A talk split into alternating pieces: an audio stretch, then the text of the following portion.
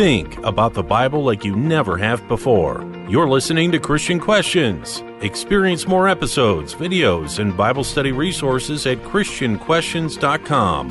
Our topic is, what did Jesus really think of the Pharisees? When Jesus arrived as the world's Savior two thousand years ago, he was not met with open arms by all. The scribes and Pharisees, who were Israel's leaders at the time, really did not like him. Before Jesus died, he bluntly told these leaders of their hypocrisy. Was Jesus drawing a line in the sand for an epic battle? Here's Rick, Jonathan, and Julie.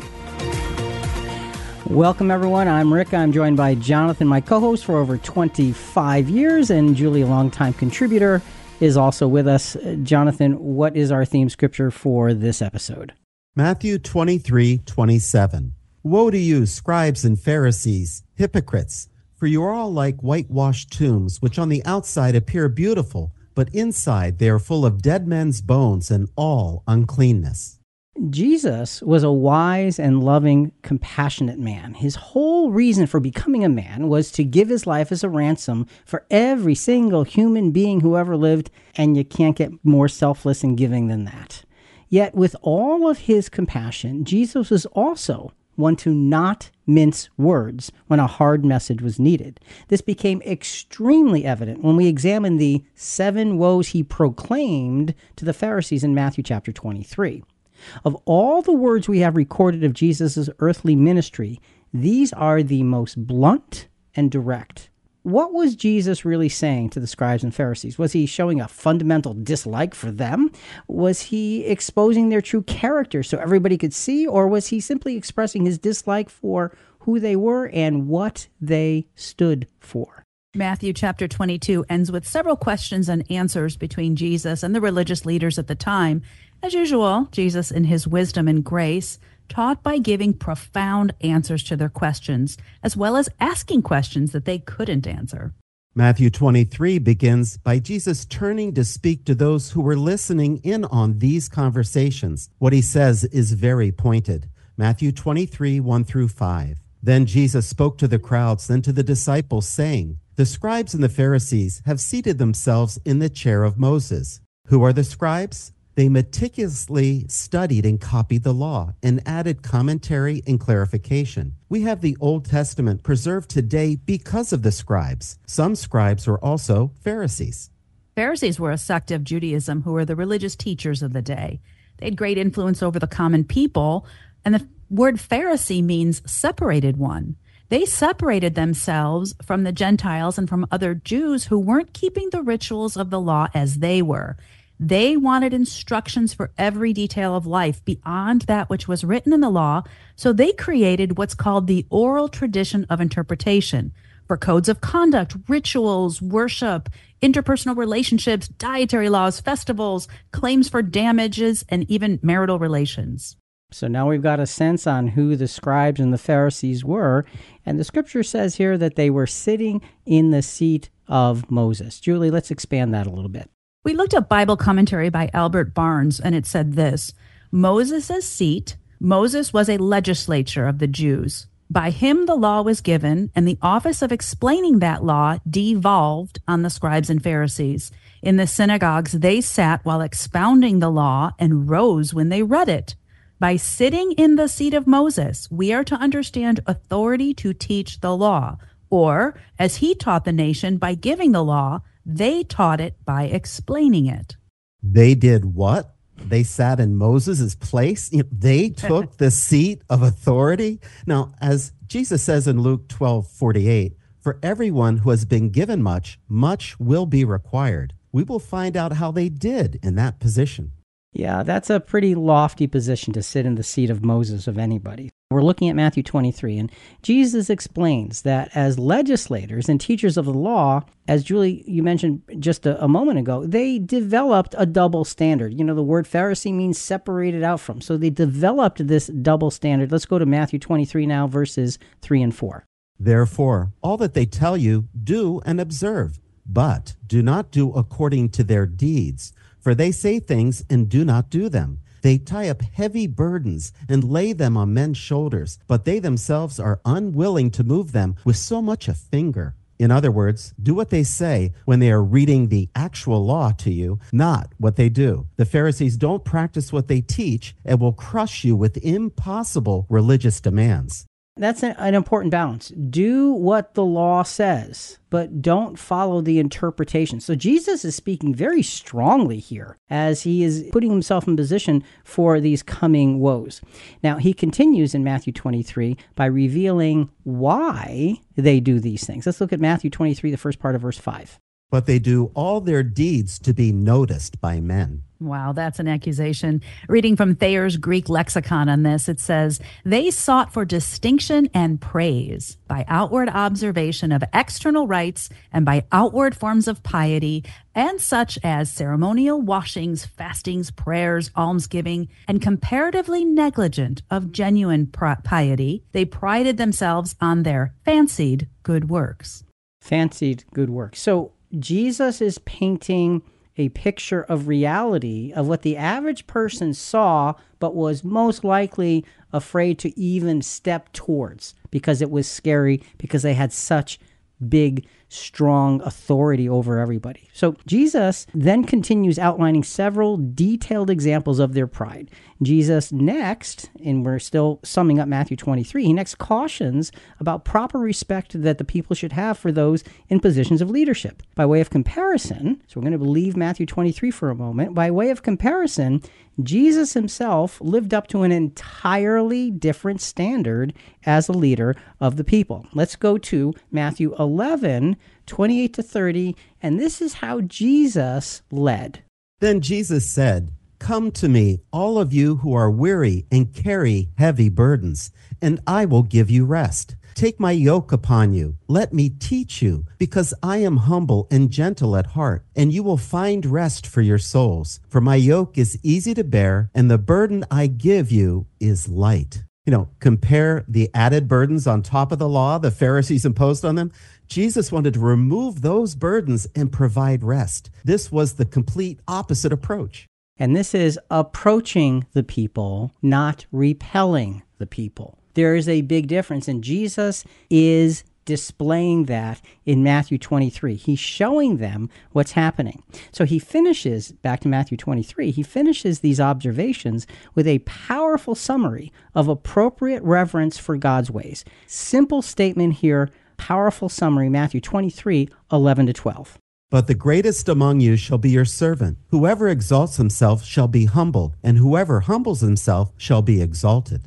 Now, if you read in context, all these words were likely spoken right in front of the scribes and Pharisees. And imagine the anger that would have welled up in them as they started hearing these little observations that Jesus starts hammering on. You know, perhaps they're wondering, does Jesus have the courage to say these things directly to us? Well, he did, and he would.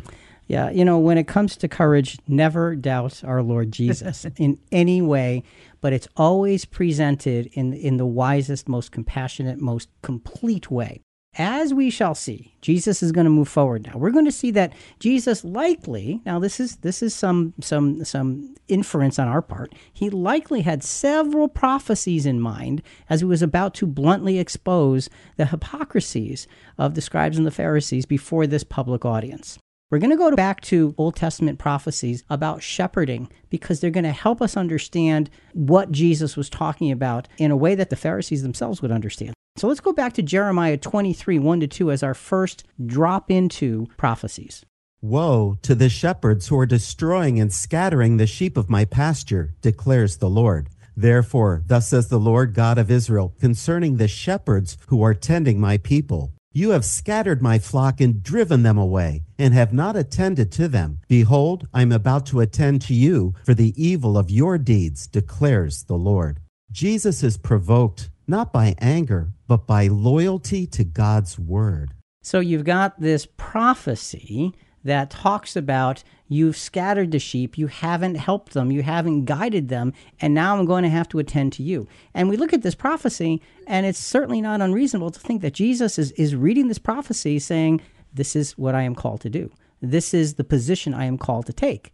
And so what happens now is he speaks directly to the scribes and Pharisees. He's been talking about them in front of them. This is not talking behind somebody's back. This is in front of them, and now he's going to talk directly to them. Let's look at Matthew twenty-three thirteen.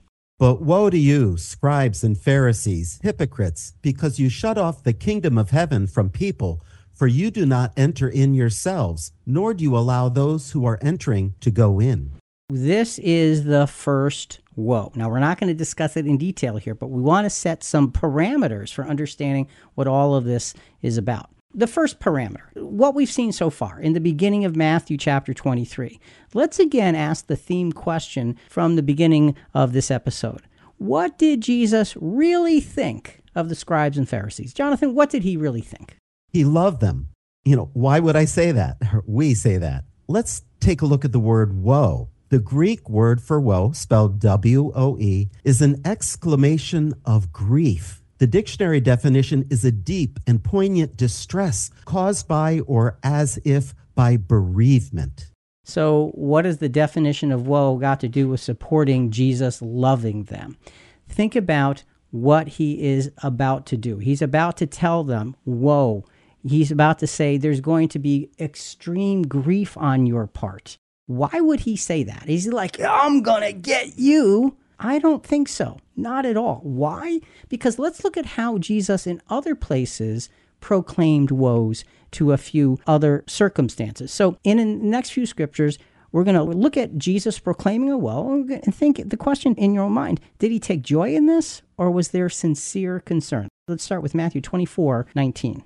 And woe unto them that are with child and to them that give suck in those days. Literally until this week's study, I always thought Jesus pronouncing a woe was like a verbal curse, but it's not. Woe is an exclamation of grief. Here in this scripture you just read, he's saying how terrible, how sad it will be for pregnant and nursing mothers in those days because they will have such grief. Let's look at one more example in Luke six twenty-four and twenty-five.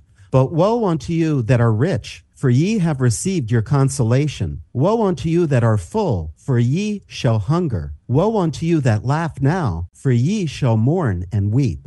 Jesus is feeling their pain. That's why he died for them. And see, and that's the thing. Jesus is feeling the pain of all of the results of evil, of sin, of being away from God. And he came to ransom all of that. But he's feeling what the people will feel. So this is not a, I'm going to get you. This is what you're going to have to go through because of sin. But I'm here. And like you said, Jonathan, Jesus died for all. The salvation that he gave to them, to us, and to everyone is free. Let's just verify that. John three sixteen to seventeen. For God so loved the world that he gave his only begotten Son, that whoever believes in him shall not perish but have eternal life. For God did not send the Son into the world to judge the world, but that the world might be saved through him.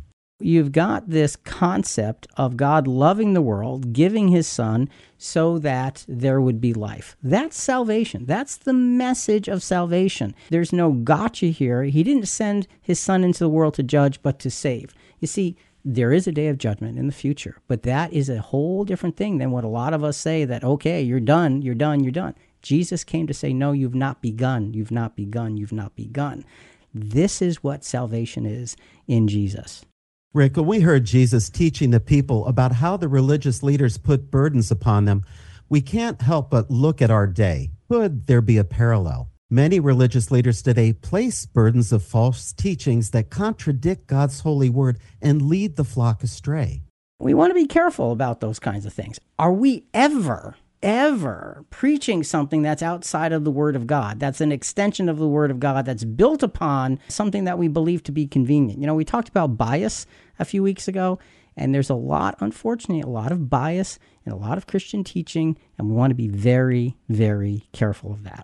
We've got an introduction here. We've got Jesus getting set to do these seven woes. Let's back up and, and sum this up here. So let's learn from Jesus' heartfelt messages to the scribes and Pharisees. Jonathan, let's give our first summation. The first and foundational lesson from Jesus in his calling out the scribes and Pharisees is one of selfless love. Jesus saw them for what they were. That is, sinful human beings needed his ransom to have a future opportunity for life. He called them out to show them the error of their ways.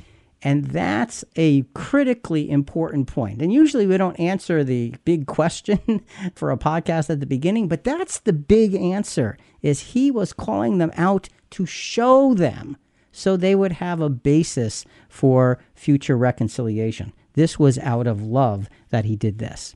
This is lining up to be a very intense exchange, as Jesus has set the table to be honest and sincere in revealing misuses of God's law. Now that we have a basic understanding of Jesus' approach to these expressions of grief, what was he driving at with the first one? Jesus' first statement to the scribes and Pharisees, as recorded in Matthew, was not merely an introduction or a warm-up thought. Oh, no, no, no. He wasted no time in getting right down to the meat of the matter. As we shall see, this first woe actually sets the context for the rest of them. It puts a definitive label in place and then explains the why behind the label. Now we're going to examine that first woe, and we're going to use the New Living Translation as we quote all of these seven woes. The first woe is in Matthew chapter twenty-three, verse thirteen.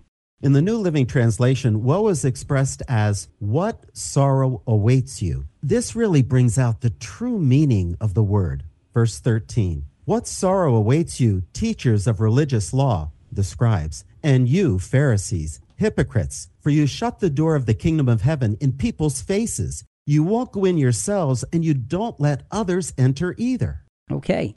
It's not a very happy statement here. This is the, the first of seven very unhappy statements. He's talking about shutting the door of the kingdom of heaven. Now, the kingdom of heaven is not going to heaven, not being in heaven right then. It's the call. Jesus said when he was preaching, what did he say? The kingdom of heaven is among you. So he's saying you're shutting the door for this calling to the kingdom. You're being called to something bigger and greater. The Greek word for hypocrite in this verse means an actor under an assumed character, an actor on a stage, figuratively a dissembler. To dissemble is to hide under a false appearance. That's a powerful accusation. The Pharisees created this very narrow path for acceptability before God because of all of these traditions that they had. And we're going to see that Jesus went and talked to all these people who were outside of that very narrow path. And of course, the Pharisees didn't like that.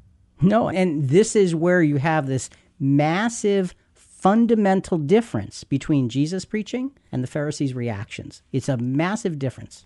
And one more thing, you'll notice he's no longer reasoning with them, because he's tried to be with them over and over and over again and explain and explain. Now he's just coming right out and he's just telling them how it is. And you, you got to ask yourself, well, why is he doing that? And the answer is he's out of time. Right. His crucifixion is, is mere weeks away. And this is his last attempt to help them see. So let's look at this last attempt and see the depth and the power of it. What door did they shut? We talked about it being the door to the kingdom of heaven. Well, what does that mean? Is this a big door on these big three hinges? No. Actually, Jesus describes it as he himself being that door. Let's go to John chapter ten, verses seven through nine. "So Jesus said to them again, 'Truly, truly, I say to you, I am the door of the sheep. All who came before me are thieves and robbers, but the sheep did not hear them. I am the door. If anyone enters through me, he will be saved and will go in and out and find pasture.'" Let's go back to Albert Barnes' commentary on the Bible on "all who came before me are thieves and robbers." It's probable that he rather refers to the scribes and Pharisees who claimed to be instructors of the people, who claimed the right to regulate the affairs of religion, and whose only aim was to aggrandize themselves and to oppress the people. Following Jesus is the only way to receive a heavenly reward.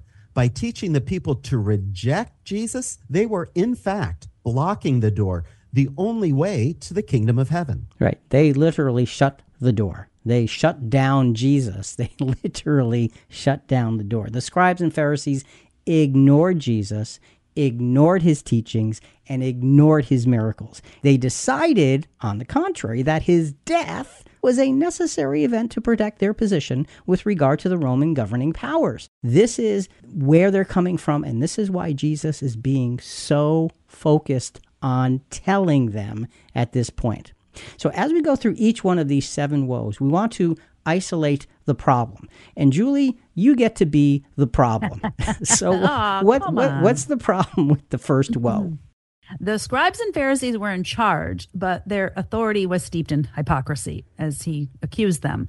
While sitting in this seat of Moses, they are wielding controlling authority, but it's not their place to do so. And this was bringing the average person farther away from God, which is never a good trait in a religious leader. They're doing exactly the opposite of what they had the opportunity to do in the position that they had. And that's what Jesus is telling them. You're closing the door to the kingdom of heaven. You're doing exactly the opposite. Jesus had already warned them. Now, this is the interesting thing about every single one of these woes, is this is not something new that Jesus says, like, oh, really? You never said that before. Throughout his ministry, these things came up in different ways. He'd already warned them about this hypocrisy through other teachings.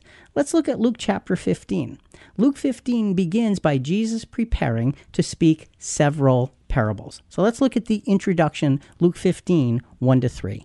Now all the tax collectors and the sinners were coming near him to listen to him. Both the Pharisees and the scribes began to grumble, saying, "This man receives sinners and eats with them." So he told them this parable, and he teaches them the parable of the lost sheep. Rick and Julie, this lesson was for the benefit of the scribes and Pharisees. Jesus was teaching them the value of, yes, even the sinners.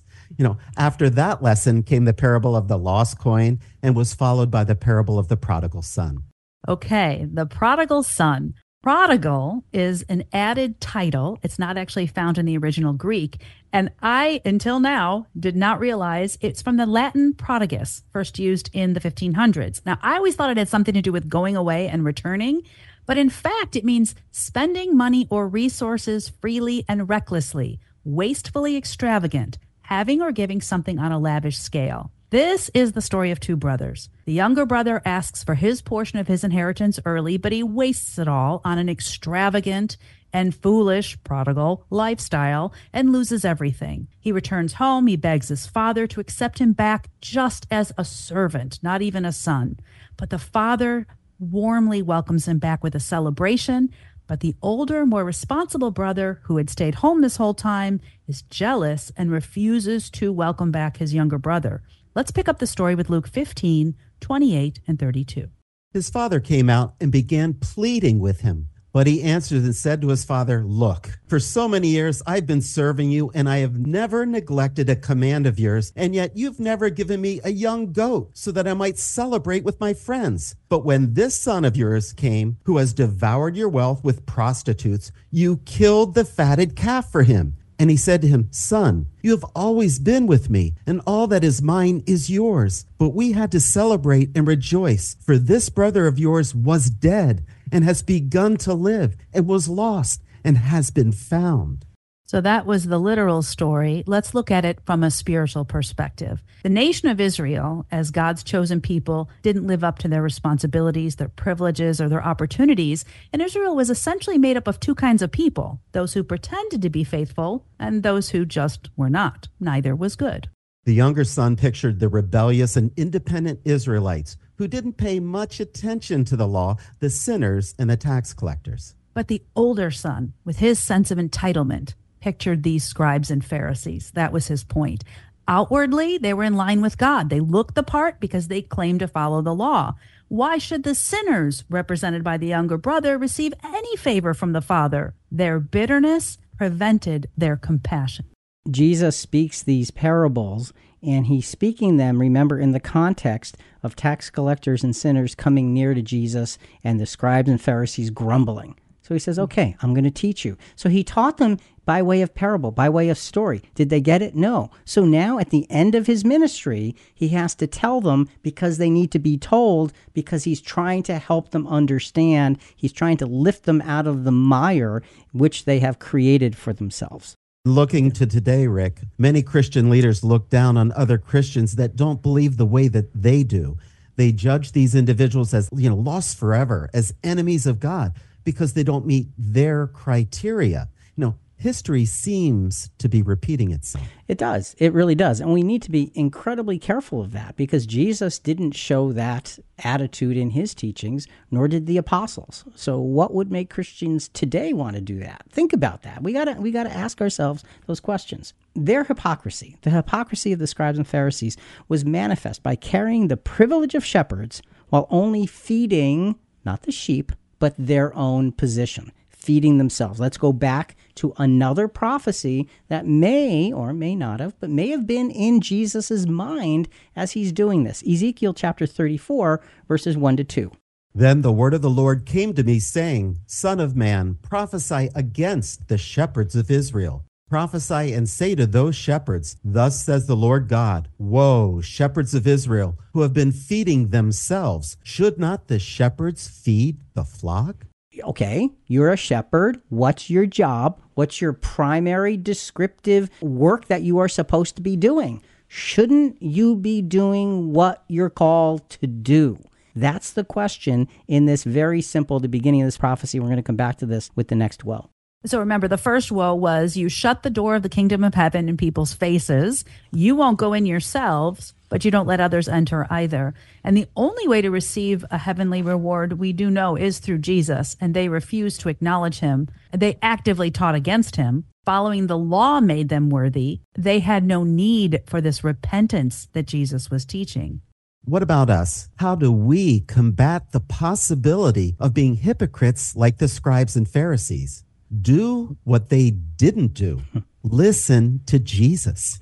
I appreciate that. Do what they didn't do. Whenever you see something going bad, don't follow it. Don't do what they do. Go the opposite direction. And that's really what Jesus had spoken throughout his whole ministry. And it's interesting, when you look at the Jesus ministry, this is near the end of his ministry. He's really preparing for his crucifixion. These prophecies, Matthew twenty-four is the prophecy of his return. He's preparing for leaving. And so it's very, very well thought out what he's doing. Let's look back early in his ministry and look at some of the intentional thinking as well. Jesus in the Sermon on the Mount listed the Beatitudes at the very, very beginning of that Sermon on the Mount. He, with those Beatitudes, laid a foundation for our lives, for the rest of the teachings that would be built upon them. And when you look at it, there are seven basic Beatitudes. At the very beginning of his ministry, you've got these masses, these thousands of people coming. This is a basis that he intentionally sets. Fast forward to near the end of his ministry. Jesus was also very intentional as he laid out the seven woes to the Pharisees and the scribes. These were his last attempt to show them their faults before his death. So you have the Beatitudes that began, it didn't technically begin, but you know what I'm saying, in a, in a very public way, began his ministry, and this to the religious leaders near the end of his ministry. The simple theme of these Beatitudes is based on the idea of being blessed, meaning to be fortunate or well off. And we highly recommend listening to episodes twelve thirteen and twelve fourteen called Is God Happy with My Attitude? It was all about the Beatitudes. Click on the C Q Rewind show notes for every episode to see all the companion podcast recommendations we have. So you've got the Beatitudes and you've got the woes. So now let's focus for a moment on the Beatitudes. The meaning of this word, Jonathan, that you talked about, blessed, it's far deeper than just simple happiness. In every use in the New Testament, and it's it, it's always tied into those who serve God, no matter what the circumstance, or it describes God himself. So this word blessed is used to describe the Heavenly Father or those tied to him. So you have a very lofty sense of what blessed means. When we think blessed, we need to think of being touched or guided by God's favor, which means we personally have God's attention. Blessed. Let's keep that in mind as we go through this. So, Rick, you're saying we can line up all these seven woes on one side and all the blesseds on the other. The first woe really came down to pride of position. They were blocking the doorway, not letting anyone go in. They would be the ones who would dictate how to get to God. Here's the first Beatitude, Matthew five three. Blessed are the poor in spirit, for theirs is the kingdom of heaven. To be poor in spirit is to be humble and not having an air of superiority. The pride of position was the woe versus the blessedness of humility. So the door to the kingdom of heaven is wide open for the humble. Blessed are those who are humble. So Jesus, there's a dramatic contrast here. Let's just verify that contrast further. Let's go to First Peter chapter five, verses five to six. And all of you, clothe yourself with humility toward one another. For God is opposed to the proud, but gives grace to the humble. Therefore, humble yourself under the mighty hand of God, that he might exalt you at the proper time. So humility doesn't mean you instantly get exhilaration or exaltation. Humility means serve and trust, serve and trust. And this is what we're not seeing in the other side of things. Jonathan, you said, how do we avoid falling into that kind of hypocrisy? Don't do what they did. Listen to Jesus. Jesus' message here is humility, true, simple humility. And that's who and what he was. So we have seven woes and seven lessons. Jonathan, what's the first one? Power and authority must be governed by humility and truth. The moment we begin to display our preferences as guidelines over the principles of truth while guiding others is the moment hypocrisy is given a place to reside. The blessing of the kingdom of heaven is only reserved for the humble. Run from hypocrisy. We can't stress that enough. Run from hypocrisy, because when we give it time and we give it space, we're actually giving it a place to live. You don't want hypocrisy living inside of your heart and your mind. This is an extremely sobering lesson about the ease with which hypocrisy can find a comfortable home within our personal preferences. Pride and position can lead to excluding others from godliness. This is pretty bad. How much worse can it get? You really want to know?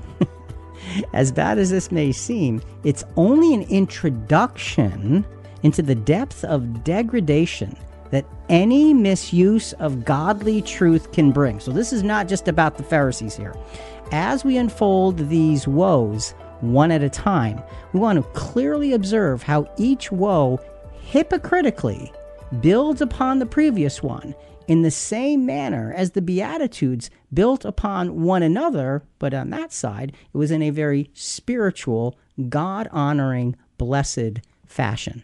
We're going to move on to the second woe in Matthew twenty-three fifteen, but notice we've skipped over verse fourteen. It's a woe for devouring widows' houses and making long, showy prayers, but this text is omitted in the most modern translations.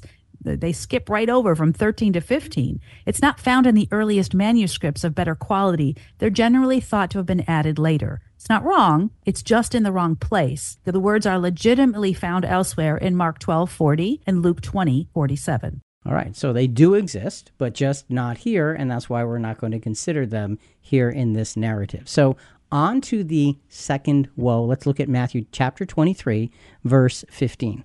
Woe, or what sorrow awaits you, teachers of religious law, and you Pharisees, hypocrites, for you cross land and sea to make one convert, and then you turn that person into twice the child of Gehenna you yourselves are. That sounds pretty serious. Now, with the first woe, their positions and decisions closed the door for others to receive the heavenly kingdom. Now we see that their positions and decisions do something else. They drew others away from godliness and towards a life of destructiveness. Their hypocrisy was now reproducing their sin in others. It's one thing to close the door. It's another thing to reproduce the sin in others. I like the comment My Life Application Study Bible had. The Pharisees' converts were attracted to Pharisaism, not to God. By getting caught up in the details of their additional laws and regulations, they completely missed God, to whom the laws pointed. A religion of deeds puts pressure on people to surpass others in what they know and do. Thus, a hypocritical teacher was likely to have students who were even more hypocritical. We must make sure we are not creating Pharisees by emphasizing outward obedience at the expense of inner renewal. And not just outward obedience in this case, but outward obedience to added pieces that didn't belong in the original plan. So th this is very diabolical when you look at what's happening here. Very, very, very diabolical. Prophecy. Let's again, let's go back to prophecy. Prophecy again shows this propensity to ignore their true responsibility while focusing on dominating others. You can dominate by shutting some out. You can dominate by drawing others in and sort of brainwashing them to follow you. Let's look at Ezekiel chapter thirty-four. We started there in our last woe, verses three to four. You eat the fat and clothe yourself with the wool. You slaughter the fat sheep without feeding the flock. Those who are sickly you have not strengthened. The diseased you have not healed. The broken you have not bound up. The scattered you have not brought back, nor have you sought for the lost. But with force and with severity, you have dominated them. It's just not a good situation. You don't want this written about you. We look at this and we see how Jesus is responding to these prophecies and saying, you have to see what you're doing. So, Julie, there's a problem here, and you get to tell us, what's this problem with this second woe? The hypocrisy continues, because this hypocrisy of the scribes and Pharisees was so deep that it manufactured a sinful zeal which sought to expand their reach and influence through converts. And it ended up perverting the lives of those converts by teaching them that error was truth. This sounds like today.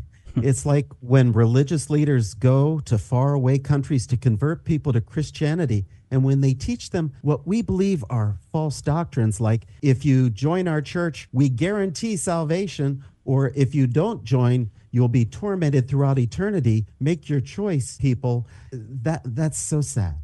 It is. And it takes away the power and the grace and the wisdom and the justice and the love of the plan of God. It takes away the gospel. It takes away the very character of Jesus out of the teachings. And that's something we want to absolutely positively avoid. It's a big problem with the zeal to bring these converts in and just bring them to be teaching these errors. Let's look at Jesus in how he would have told them this beforehand. Jesus had revealed this to them before. There's no surprises here. In John chapter eight, Jesus had just said, "You shall know the truth, and the truth shall make you free." After he said that, the scribes and the Pharisees took issue with the implication that, what do you mean the truth will make us free? So you're telling us that we're captives? We're not captives. We're free people. So Jesus actually took some time and showed them how they were captive. Let's look at John chapter eight, verses thirty-eight to forty-one, and this is showing us what Jesus is describing in this woe.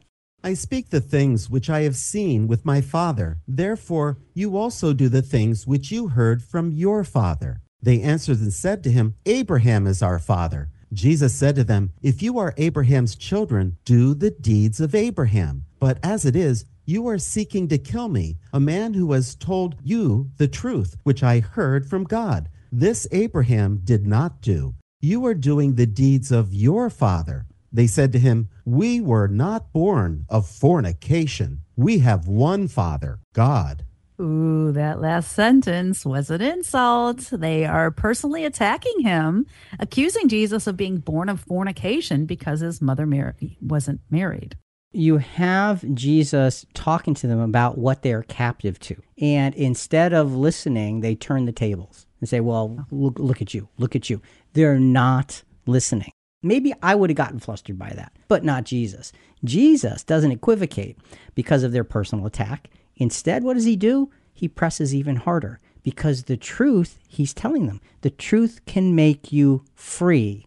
Let me tell you the truth to take the shackles off. Let's go now to John chapter eight, continuing with verses forty-two to forty-five.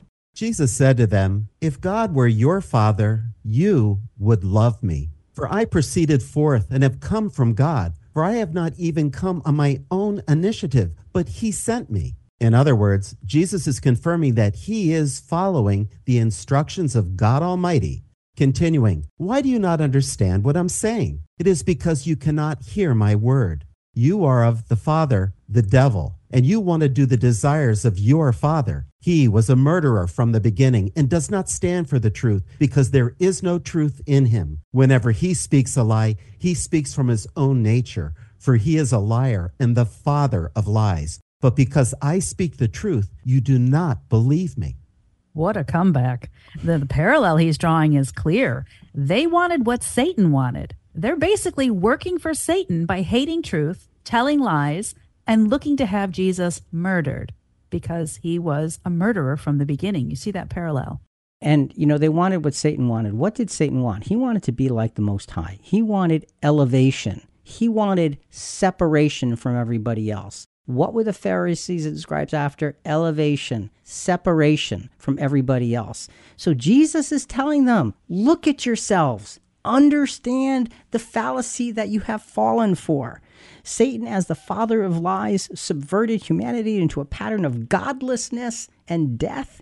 Jesus is warning them that you, you are following that very pattern. How do we combat the possibility of becoming hypocrites like the scribes and Pharisees? Do what they didn't do. Listen to Jesus. Our next Beatitude, Matthew five, verse four. Blessed are those who mourn, for they shall be comforted. The word for mourn means to grieve.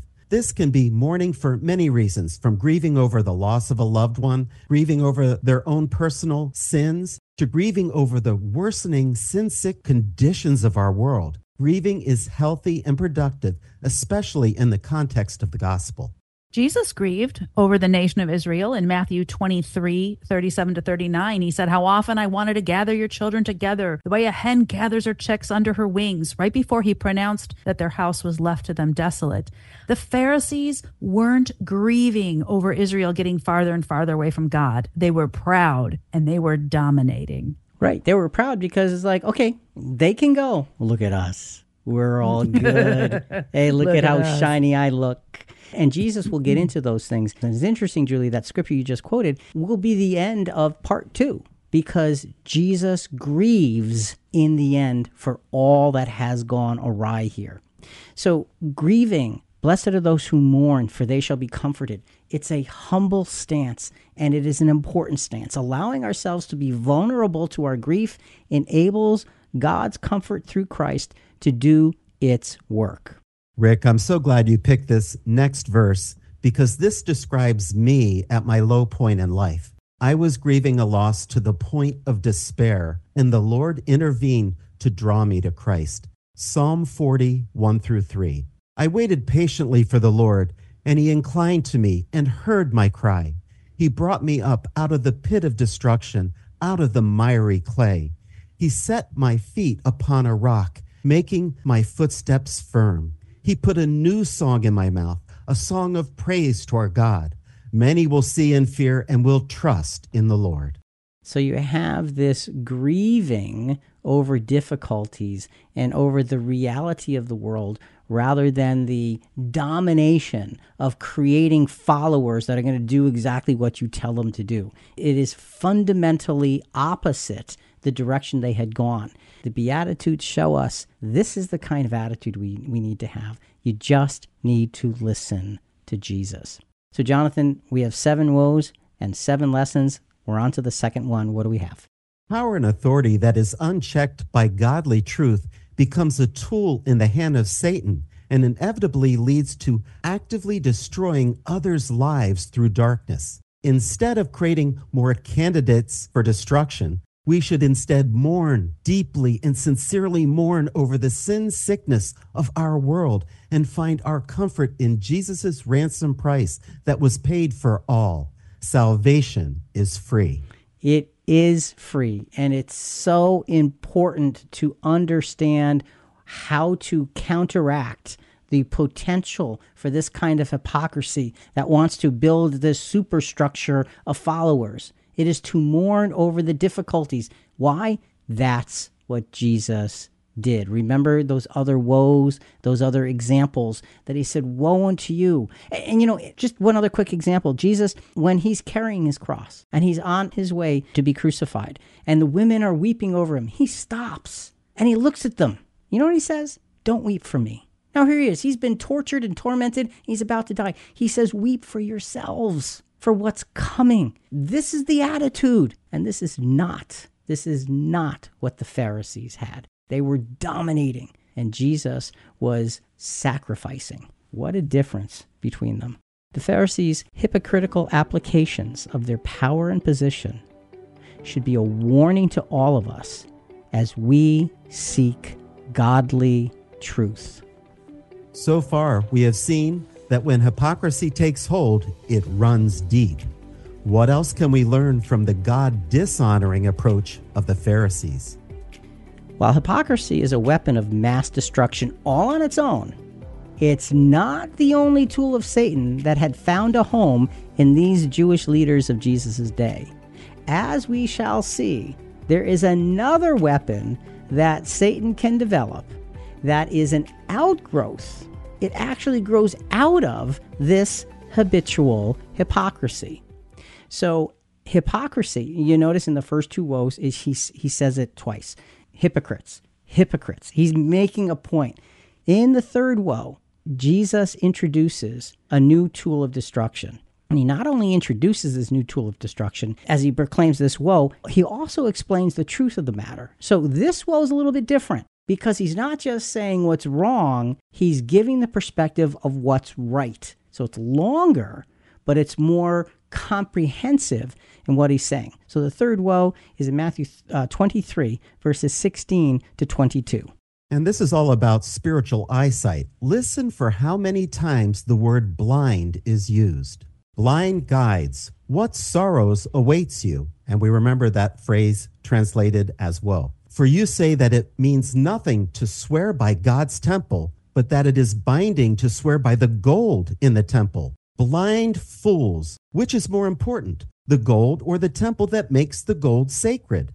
And you say that to swear by the altar is not binding, but to swear by the gifts on the altar is binding. How blind! For which is more important, the gift on the altar or the altar that makes the gift sacred? When you swear by the altar, you are swearing by it and by everything on it. And when you swear by the temple, you are swearing by it and by God who lives in it. And when you are swearing by heaven, you are swearing by the throne of God and by God who sits on the throne. The first two woes were found in hypocrisy. One, they closed the door to the kingdom of heaven. Two, they corrupted and dominated the people with lies. Now, Jesus calls them blind three times as he exposes specific details of their false teaching. If you've heard the expression blind leading the blind, that's from Matthew fifteen fourteen, and here this gives a similar thought. So what's happening? The Pharisees are being dishonest, and they're hypocritical by creating these legalistic loopholes and this conditional approach to taking an oath. Notice they're emphasizing the gold of the gifts brought to the temple were somehow more significant than the temple itself or the altar of the sacrifices, all these little tiny details. And maybe that would mean that people, if they put more focus on all the gifts that they needed to make a vow to God, that would make the Pharisees look good somehow. It's just too much detail. That wasn't what this was all about. And that's the point. They created details that were unimportant. But the way they created the details was to say, oh no, you poor little ignorant people, don't you understand that it's the gold and not this, it's that part, not this part? And so by doing that, what they did is they discouraged and they beat down the average person because the average person's like, I can never get this right. I just can't, it, this is beyond me. So why? Why? Why teach these things? They taught these things to establish a distance between them and the average Jew, to show their self-proclaimed superiority and the people's supposed ignorance. And that's exactly the opposite of what Jesus did. Exactly the opposite. And that's why he's explaining it to them. And that's why he's explaining to them, put the whole thing together. You're wrong. He's not like, okay, let's adjust this a little bit. He said, no, no, you're wrong. You're blind in what you're doing. Once again, prophecy cries out against them. Let's go to a different prophecy that fits what's happening here with this particular woe. Isaiah chapter fifty-six, verses ten through twelve. His watchmen are blind. All of them know nothing. All of them are mute dogs unable to bark, dreamers lying down, who love to slumber. And the dogs are greedy. They are not satisfied. And they are shepherds who have no understanding. They have all turned their own way, each one to his unjust gain, to the last one. Come, they say, let us get wine, and let us drink heavily of strong drink, and tomorrow will be like today, only more so. So you've got, this is very colorful language in Isaiah, but it's describing shepherds who have no understanding. And it's saying, dogs unable to bark. You can't even put the warning out. Dreamers who lie down, who lie down. You'd rather sleep than watch. I mean, everything that, that, that the prophecy says is against what they're doing, and it fits so well with how they parsed out the details to make it more complex. Julie, there's a big problem here in this third woe. What is it? Well, the scribes and Pharisees lived so hypocritically that they blinded themselves to the higher truths of Scripture and instead taught fabricated precepts of importance. Now, I learned a new word when I was studying for this, casuistry. That's the use of clever but unsound reasoning, especially in relation to moral questions. Casuistry. It sounds plausible, but it's actually wrong, deceptive, or dishonest. Their convoluted interpretations made God's will unreachable to the average person, but it certainly would mean job security if you were a Pharisee. So are we worried about job security, or are we worried about the sheep? And see, this is where it broke down, and this is why Jesus is so firm with them near the end of his ministry, because nothing else worked. He showed them, he guided them, he demonstrated miracles, he answered every question, he asked them questions they couldn't answer, he got away when, when they were trying to get him. All of those things were proof, and yet here they stood in defiance. Jesus, no surprise here, Jesus had already demonstrated this blindness issue to them, and how did he do that? He did that by healing a blind man on the Sabbath. All right, let's look at John chapter nine. John nine begins with Jesus healing this man who had been blind from birth. That was a really big deal. The people bring this man, this healed man, to the Pharisees, who are harsh with their questions and not liking this man's answers. They seek out his parents because they wanted to get the truth from his parents. His parents don't want anything to do with them because they know the harshness of these leaders. They know they'll get thrown out of the synagogue if they don't give the right answers. They summon this man back for questions again. So they're angry about this. Now think about this. This guy has been given his life from nowhere, and they're angry. So let's drop into this account, John nine, twenty-four to thirty-four. So a second time they called the man who had been blind and said to him, "Give glory to God. We know that this man is a sinner." He then answered, "Whether he is a sinner, I do not know. One thing I do know, that I was blind, now I see." So they said to him, "What did he do to you? How did he open your eyes?" He answered them, "I told you already, and you did not listen. Why do you want to hear it again? You do not want to become his disciples too, do you?" He gave this simple but irrefutable testimony. I can see. But I like how he isn't intimidated by them, and he baits them by essentially saying, if you keep asking me the same questions, you're going to get the same answer. And are you doing this because you also want to be his disciples? Continuing, they reviled him and said, "You are his disciple, but we are disciples of Moses. Mm. We know that God has spoken to Moses. But as for this man, we do not know where he is from." The man answered and said to them, "Well, here is an amazing thing, that you do not know where he is from, and yet he opened my eyes. We know that God does not hear sinners, but if anyone is God-fearing and does his will, he hears him. Since the beginning of time, it has never been heard that anyone opened the eyes of a blind person born blind. If this man were not from God, he could not do anything." They answered him, "You were born entirely in sin, and are you teaching us?" So they put him out. So they put him out. All he did was recount what had happened to him. And the problem with this particular miracle is everybody knew this man because he was born blind. He was this public figure, and it was irrefutable, like you said before, Julie, that this man had this handicap, and there was nothing anybody could do. And Jesus comes along and heals him on the Sabbath. And so that what do they do with this wonderful gift to his life? They put him out of the synagogue. That's what they do. This is why Jesus is coming down so hard on them at this point, because of their self-inflicted blindness. Jesus, to round out this account, Jesus finds this man and encourages him by telling him who Jesus really is. John chapter nine, let's go to Jonathan, just go to uh, verses thirty-nine to forty-one. And Jesus said, "For judgment I came into this world, so that those who do not see may see, and that those who see may become blind." Those of the Pharisees who were with him heard these things and said to him, "We are not blind too, are we?" Jesus said to them, "If you were blind, you would have no sin. But since you say, 'We see,' your sins remain." Understand what's happening here. Jesus says, well, if you were physically blind, you would have no sin. But because you say you see, you're blind. You are absolutely blind. You cannot accept the grace of God. That's what he's telling them in this event. It is very straightforward. It is very clear. So when Jesus talked to them about being blind guides now, nothing new, nothing different, just a firm, clear, undeniable reminder of what they had previously displayed. How do we combat the possibility of being hypocrites like the scribes and Pharisees? Don't do what they did. Listen to Jesus. Matthew five five. Blessed are the gentle, for they shall inherit the earth. The word here for gentle means mild, and it's only used three times. It is important to not confuse being gentle or meek with weakness. Meek is not weak.